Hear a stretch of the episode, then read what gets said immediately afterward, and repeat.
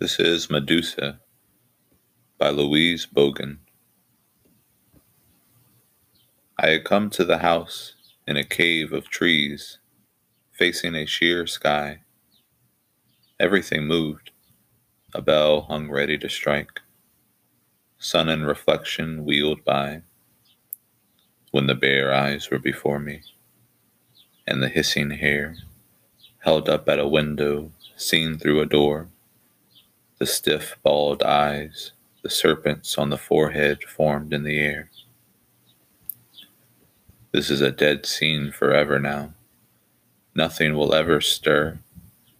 The end will never brighten it more than this, nor the rain blur. The water will always fall and will not fall, and the tipped bell make no sound. The grass will always be growing for hay, deep on the ground and I shall stand here like a shadow under the great balanced day, my eyes on the yellow dust that was lifting in the wind and does not drift away.